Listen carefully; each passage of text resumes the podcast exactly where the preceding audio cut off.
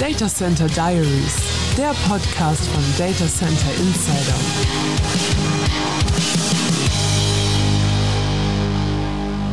Am Mikrofon Jürgen Frisch. In den Markt für SAP S4 HANA kommt zunehmend Bewegung und deswegen stehen die Zeichen für SAP-Service-Anbieter auf Wachstum. Das berichtet Heiko Henkes, Director Principal Analyst bei ISG, in der heutigen Ausgabe von Data Center Diaries. Die Studie ISG Provider Lens Sub Ecosystem Germany 2023 des Marktforschungs- und Beratungsunternehmens Information Service Group stellt laut Heiko Henkes die Stärken und Schwächen der SAP-Dienstleister im deutschsprachigen Raum dar. Anwenderunternehmen nutzen sie, um den für sie am besten passenden Partner auszuwählen. Also es geht erstmal darum, eine unabhängige und transparente Darstellung von Stärken und Schwächen relevanter Anbieter in dem jeweiligen Markt zu liefern. Da, differenzieren wir die Positionierung nach verschiedenen Segmenten und äh, stellen auch Auswahlkriterien zur Verfügung und ist dann am Ende auch eine wesentliche Entscheidungsgrundlage für die Positionierung, für das Sourcing, für das Beziehungsmanagement. Die IC Advisors nutzen diese Information genauso wie Unternehmenskunden am Ende zur Evaluierung der potenziellen neuen Anbieterbeziehung. Ja, ist meiner, den ich aktuell sozusagen an meiner Seite habe, immer noch der richtige oder sollte ich vielleicht mal über den Tellerrand schauen und über einen Partnerwechsel nachdenken? Die ISG Provider Lens Sub Ecosystem Germany bewertet die Fähigkeiten von insgesamt 46 Anbietern in vier Marktsegmenten. Eviden Athos stuft die Studie in vier Quadranten als Leader ein. Accenture, All for One, Capgemini und T-System in jeweils drei Quadranten.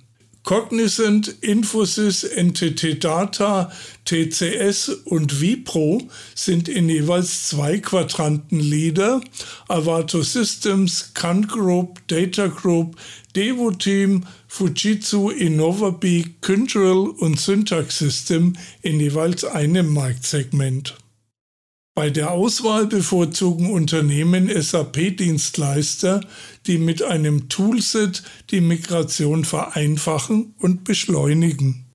Der Druck ist erhöht. Das Support soll ja 2027 eingestellt werden. Am Ende werden Dienstleister bevorzugt, die mit Hilfe von Tools, Beschleunigern kontinuierlich Innovationen vorantreiben. Das ist eigentlich das wichtigste Thema. Und damit will SAP die Kunden auch rüsten für die Zukunft. Da geht es um Technologien wie KI, Machine Learning, Automatisierung und natürlich auch Implementierung von Best Practices Methoden, die dann am Ende den Aufwand auch reduzieren, die Implementierungszeit verkürzen. Das Wartungsende für SAP ECC ist laut Heiko Henkes längst nicht der einzige Beweggrund für die Migration auf SAP S4 HANA. Mindestens ebenso wichtig ist die Modernisierung in Richtung datengetriebene Geschäftsmodelle und Cloud. Am Ende machen sich Kunden aber meistens gar nicht so den Kopf um das Ende des Supports 2027. Der Grund für das Upgrade ist eigentlich die Modernisierung. SAP Rise umfasst ja dann auch die Business Technology Plattform und die APIs für den also Grunddatenzugriff, sodass dann auch datengetriebene Geschäftsmodelle und KI-getriebene Analysen auf jeglicher Plattform ausgeführt werden können. Der Business Case ergibt sich dann eigentlich aus der Integration mit cloud-nativen Plattformen, weitere Möglichkeiten dann auch im Bereich Environmental Social Governance, um dann über Cloud APIs weitere Lösungen oder Drittanbieter mit in diese gesamte Lösung einzubetten. Ihr Cloud-Portfolio bauen die SAP-Dienstleister laut ISG gerade deutlich aus. Die Akzeptanz dieser Betriebsform in den Unternehmen zieht zwar erst langsam an, aber die Migration auf S4 HANA ist ein wichtiger Schritt dorthin. Gerade noch im einstelligen Bereich sollte sich der Anteil derer befinden, die S4HANA Private Cloud nutzen. Public Cloud zieht erst langsam an und wird in Europa sicherlich auch mit dem Aufkeimen souveräner Public Clouds an Fahrt gewinnen. Am Ende sollen circa 40 Prozent der ECC-Kunden bereits auf S4HANA migriert sein und damit haben sie eigentlich den äh, ersten und wichtigsten Schritt hin zur Standardisierung und zur Cloud Readiness gemacht. Rise with SAP nennt sich ein Angebot aus Waldorf, das den kompletten Bereich Transformation as a Service umfasst.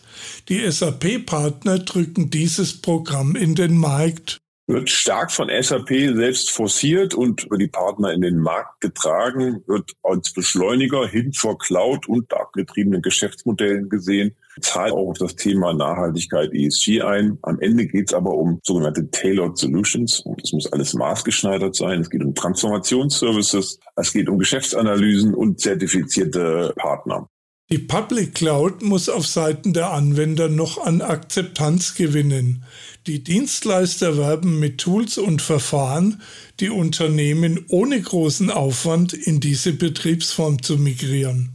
Wir hier in Europa sicherlich erst am Beginn und eher auf der Private Cloud Seite aktiv ist besonders auch für den Mittelstand attraktiv und auch mittelständische Provider, die damit natürlich Tools an die Hand bekommen. Es geht um Tools am Ende, um Branchenerfahrung, sogenannte Accelerators, um die Kunden schneller in die neue Cloud-Umgebung bringen. Und das ist auch das, was die kleineren mittelständischen Provider, die ja oft auch den Mittelstand bedienen, auf Augenhöhe in die Lage versetzt, Kunden schneller dahin zu bringen, wo SAP sie haben möchte wo zukünftig Kunden auch tatsächlich sein müssen, um weiter ähm, im wir, Wirtschaftskreislauf dabei zu sein.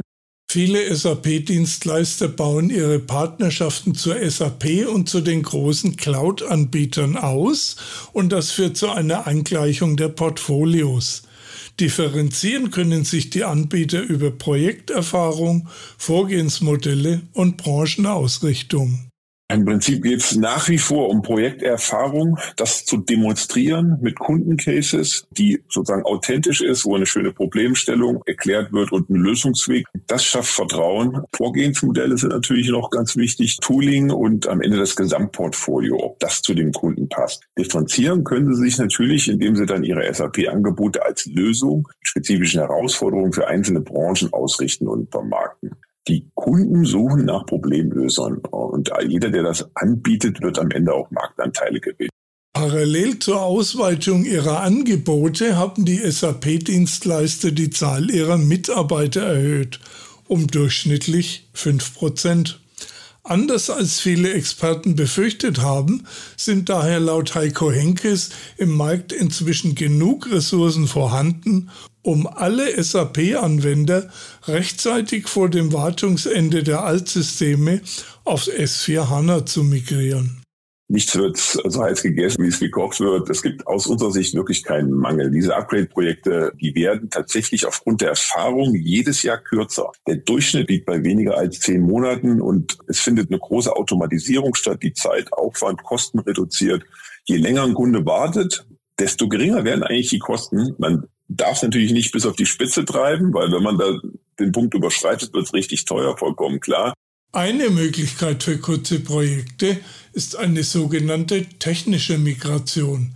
Dabei wird der Großteil der bisherigen Geschäftsprozesse ohne Änderung in die neue Welt übernommen. Hierbei ist eine starke Automatisierung möglich.